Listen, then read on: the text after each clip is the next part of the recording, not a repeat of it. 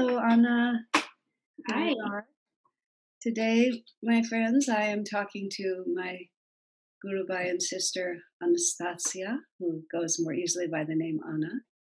And she also is a resident of Ananda Village.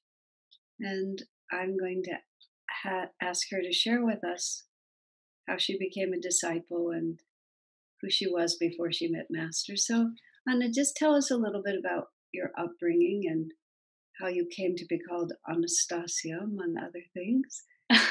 who, who you were Sorry, I missed that. It went out. What was the last thing? Just who you were before you became a disciple. What was important to you? Why were you drawn to Master? What was happening? Perfect. Yeah, so I was actually born and raised in Seattle.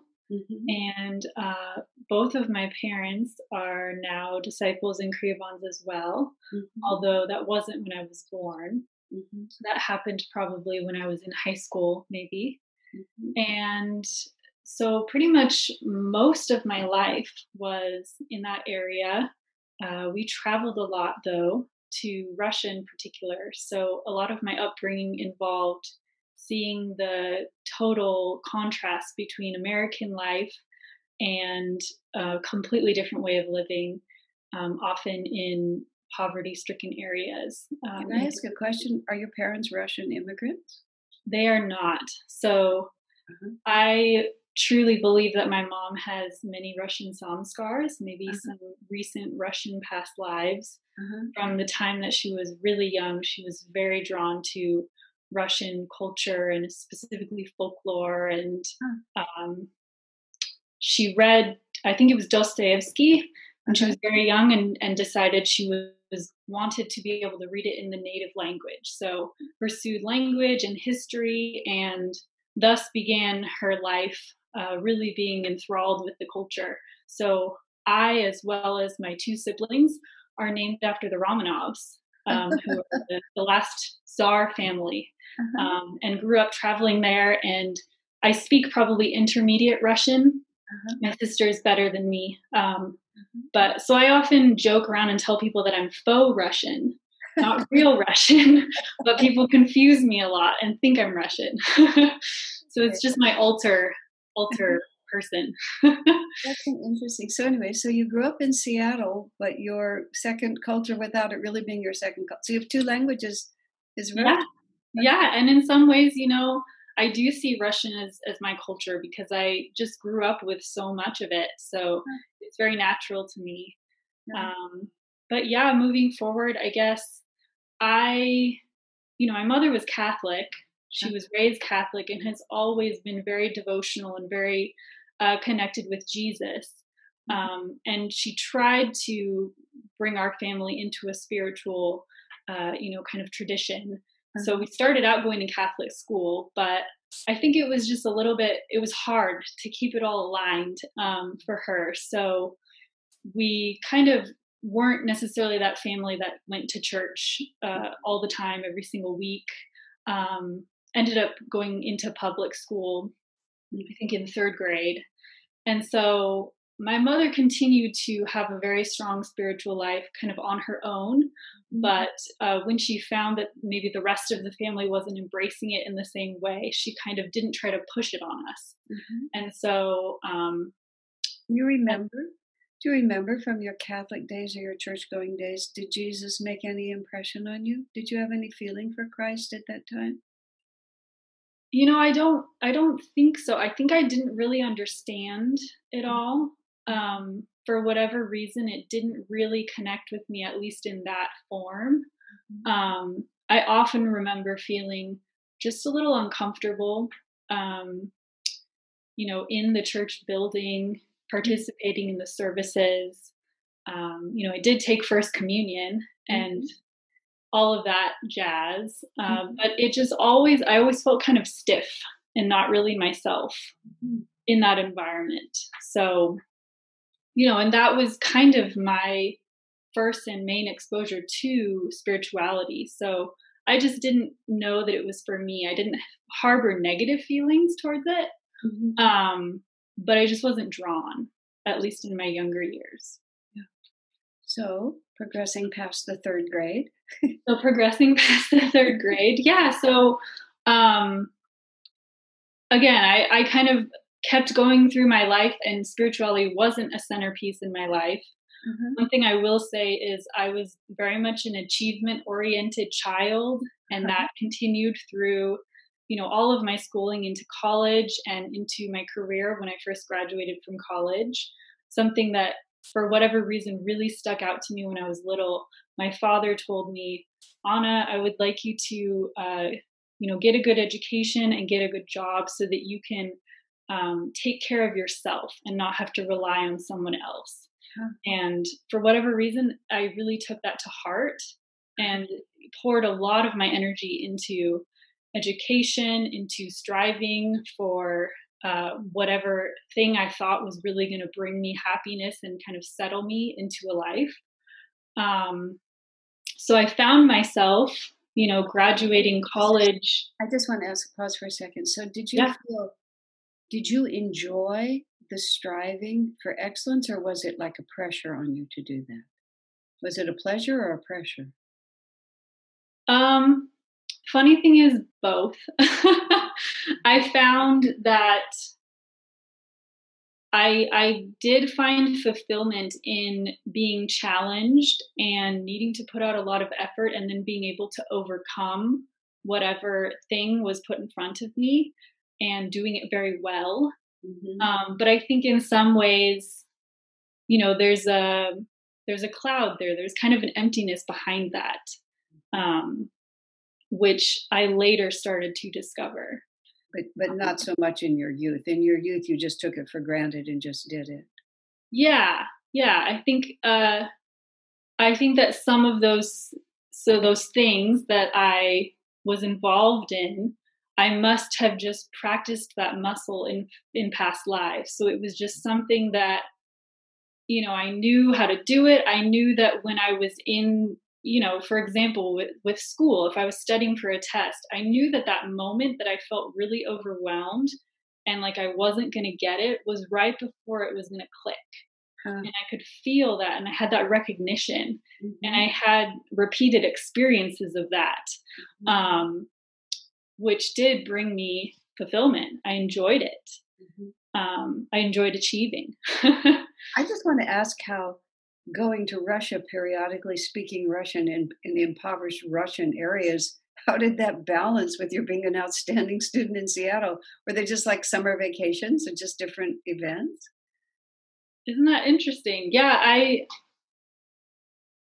I don't know. I um yeah, Russia was a very unique experience because, you know, when we first started going to this tiny little village, it was a village where, you know, everybody grows their own food on their land. They every every family has their own milking cow. The mm-hmm. cows go out to graze every single day. One person in the village takes them out to graze. Uh, for the most part, people used horses to get around. Over the years, people started to get cars. So it was just, I don't know. I think it just it helped me have a realization and a recognition for the fact that what I was experiencing in the U.S. in my comfortable middle class family was kind of a bubble. And there's so many other lifestyles and so many other consciousness levels elsewhere in the world. So I think it gave me a broader sense of awareness mm-hmm. um, in understanding people that I came across. Mm-hmm. Um, you know, I wouldn't say that I ever imagined that I would go there and live as a grown up. I could still imagine having relationships with people and maybe going to visit them, but that wasn't necessarily a life or an area that I wanted to choose to move into. So I'm not sure if I really answered your question. No, no, that's exactly right. I mean, that was the question. It, it, it played a part in your life, but it didn't define it. It was yeah. just an addition. But what defined you was that we're a great student and now we're getting to college. And what's going to happen to us when we get to college?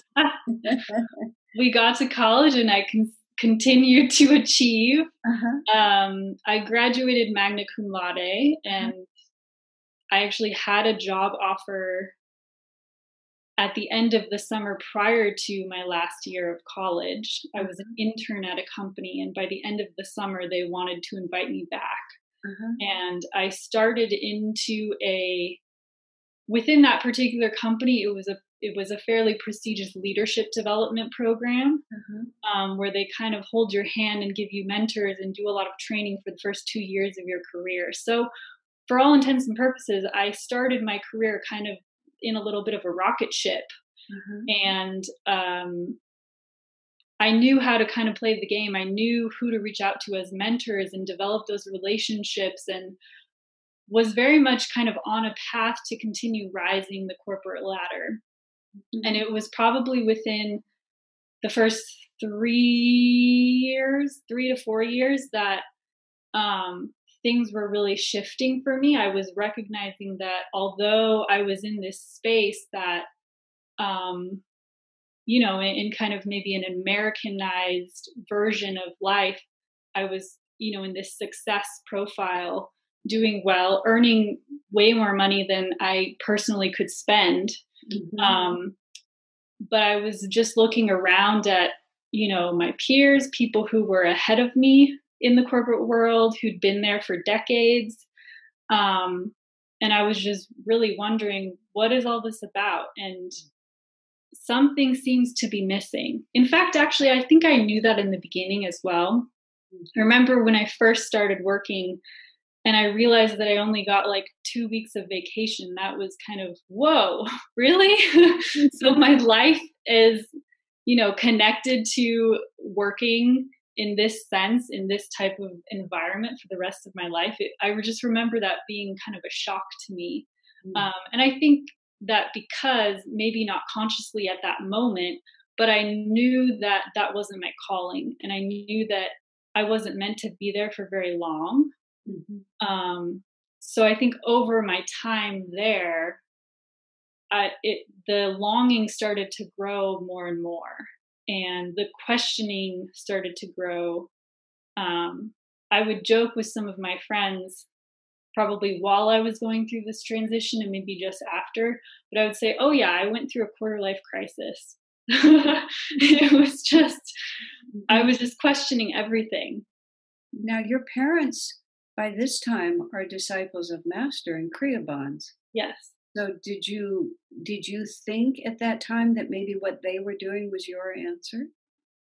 You know, um I think I hadn't gotten enough exposure to it to maybe uh, consider that. Mm-hmm. especially because my mom was really being drawn into the path when I was in high school, and then I subsequently left for college and was fairly independent. Um, I did live back home briefly mm-hmm. after graduating, but I think in some ways also my mom was trying to respect my space and not push it on me, not expose me too much. I would occasionally go to um, you know in seattle they they sometimes will have fundraising dinners mm-hmm. so I, I, occasionally went to gatherings but it didn't really click for me yet mm-hmm. and um in, in many respects well, pardon me go. so when you said so when you were feeling uncomfortable in your corporate was it were you feeling uncomfortable just because it was going to take so much time or were you feeling uncomfortable because it didn't have meaning for you the second one definitely because it didn't have. And I, I think that I went through different layers of that realization.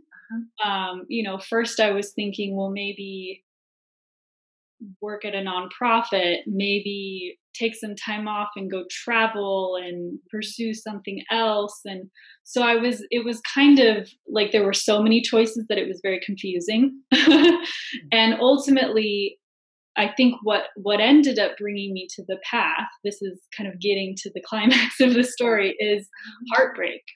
Mm. You know what what really brings us to the path? It's suffering, it's disappointment, and um, I went through several relationships, one of which was extremely significant, and we were quasi engaged at one point. The other was much less significant, but I think you know having those real experiences of you know potential love and it not working out and then questioning what is love and you know what is the meaning of life i think that happening in connection with my other kind of fulfillment questions about essentially my dharma. I didn't know that term at the time, mm-hmm. but what should I be doing with my life really kind of brought me to this point of having my heart open and really being willing to receive um, maybe what master had been trying to deliver to me for a while but i wasn't really noticing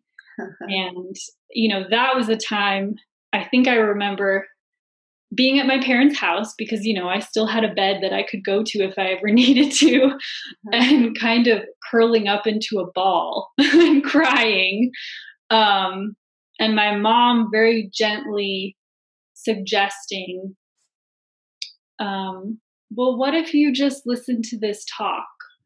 You know, I I listened to this this person. Her name is Nayaswami Asha, oh. and I really enjoy listening to her. She's very inspiring and I think that maybe, you know, if you just have some positive things flowing into you, that might help.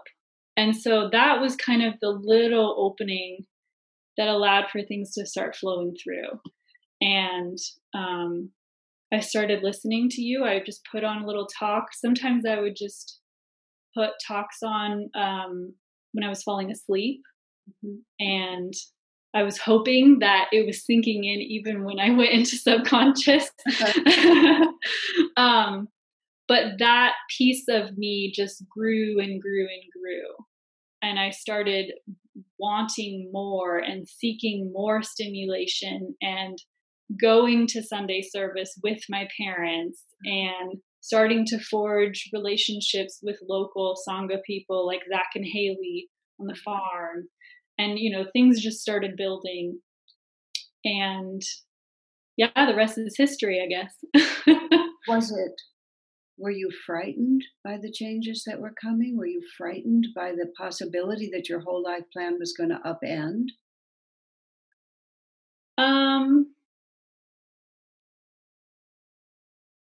yes and no i think it was inspiring and it, it felt like something that I could kind of latch onto that could give me strength and help me understand um, the world around me. Because honestly, when I started actually being open to the teachings and listening to them, it's just like everything clicked. Oh, yeah, that makes sense. I didn't have to question anything. I just received it and it made sense to me.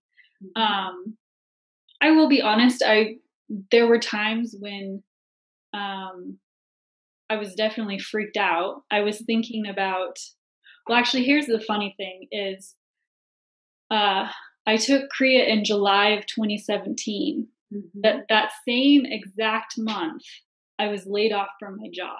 Oh, really? Perfect. and it didn't really like totally click for me in the moment uh-huh. That oh maybe I should devote myself to Ananda now because I'm free.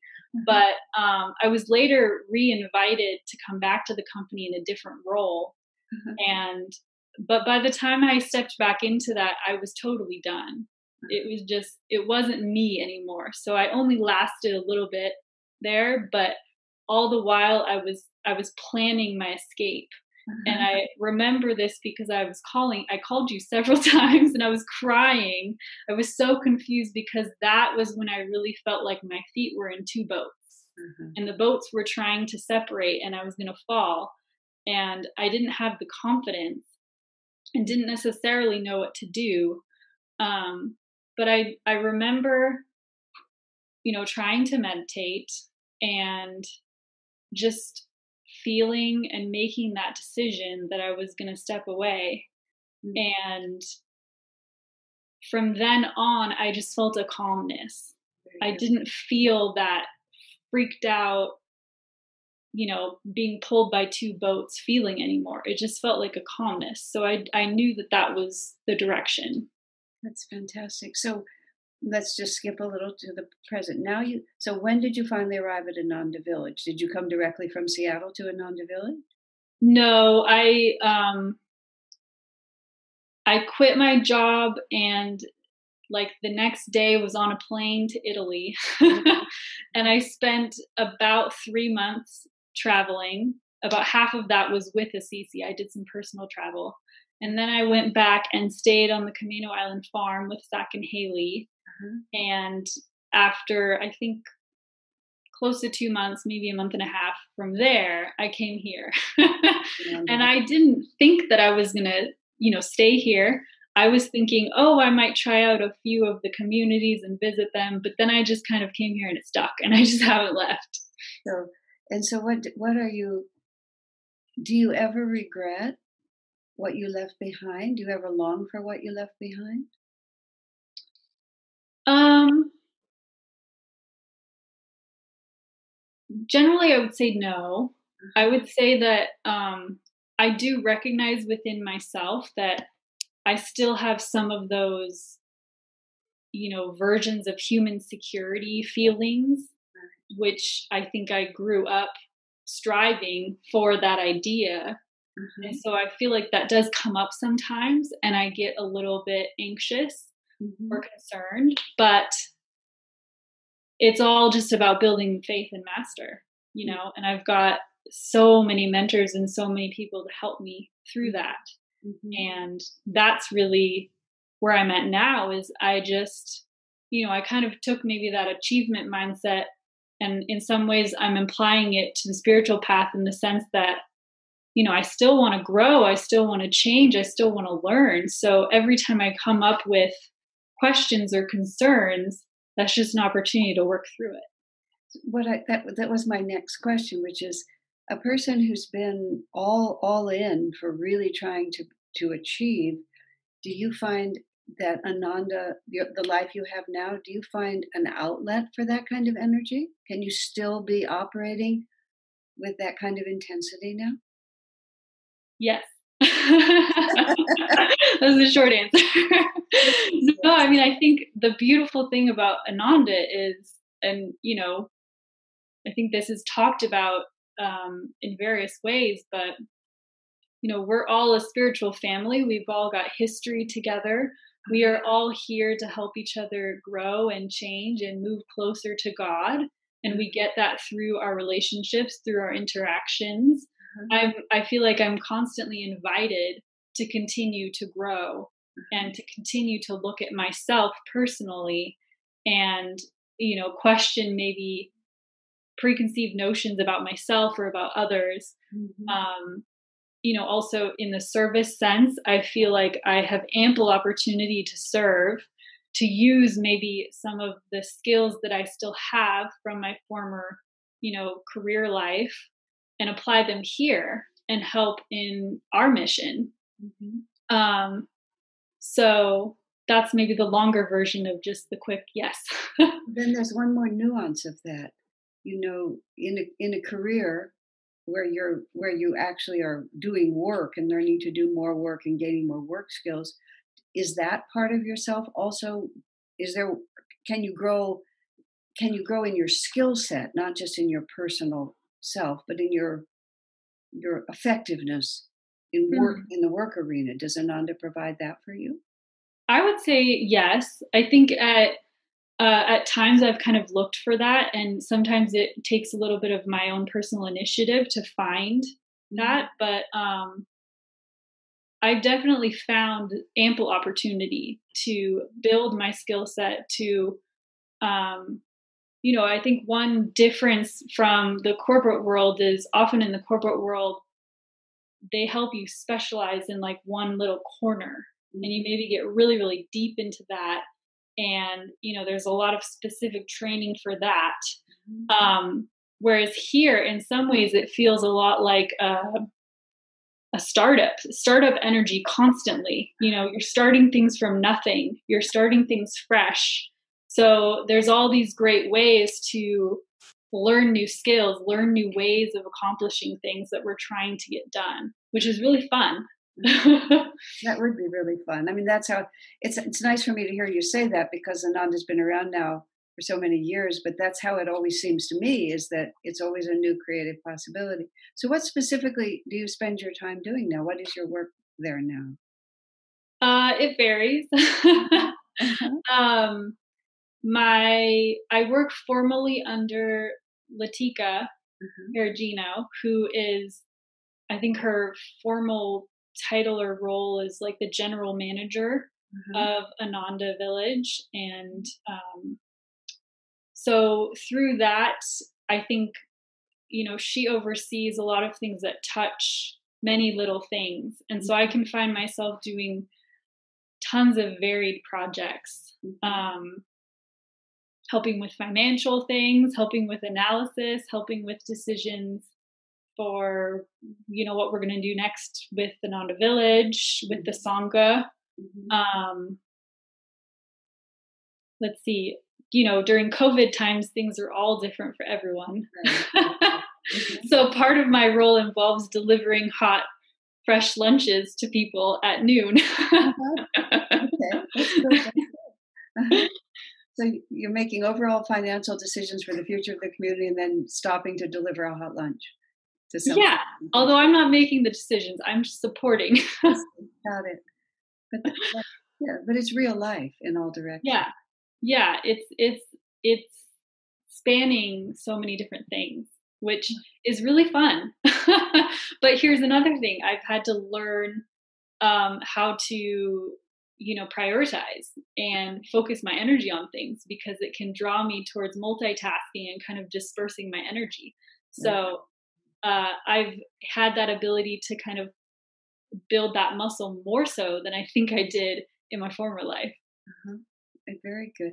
So if you think about, you know, you're you're in a very real sense the next generation of Ananda or a future. You're, you're at the beginning of the life that you're going to live and their contribution to Master's work. How do you how do you see it unfolding? How how do you see yourself contributing? What what do you see Ananda becoming in the course of the next twenty or thirty years, if possible, or even just tomorrow? You know what what do you want it to be? What do you want to contribute? Wow. Well, like I we kind of alluded to a little earlier, I think one thing that Ananda does really well is having that kind of startup creative energy, and I love that. Uh-huh. Um, and I think also, you know, with the coronavirus stuff right now and needing to be separate from each other, it's just been amazing to see how quickly we've jumped into action and are able to reach people and serve in a new way you know virtually everything we're doing is virtual right now. And i i think that this is just the beginning actually. We're going to be able to reach more and more people and in much more expanded ways as time goes by. I think technology will probably be a big piece of that. And I just hope I'll be there for the ride with all my friends and Gurubais because I think mm-hmm. that we're all going to do it together. So we'll just be constantly learning new things, which will be fun. well, that sounds perfect to me. Thank you very much for sharing that story. That's a very it's a very happy story with a happy ending. Yeah. Thanks for joining me. I'm very glad Divine Mother found you and brought you into the family in this way. All right, my dear. Thank God you. Bless.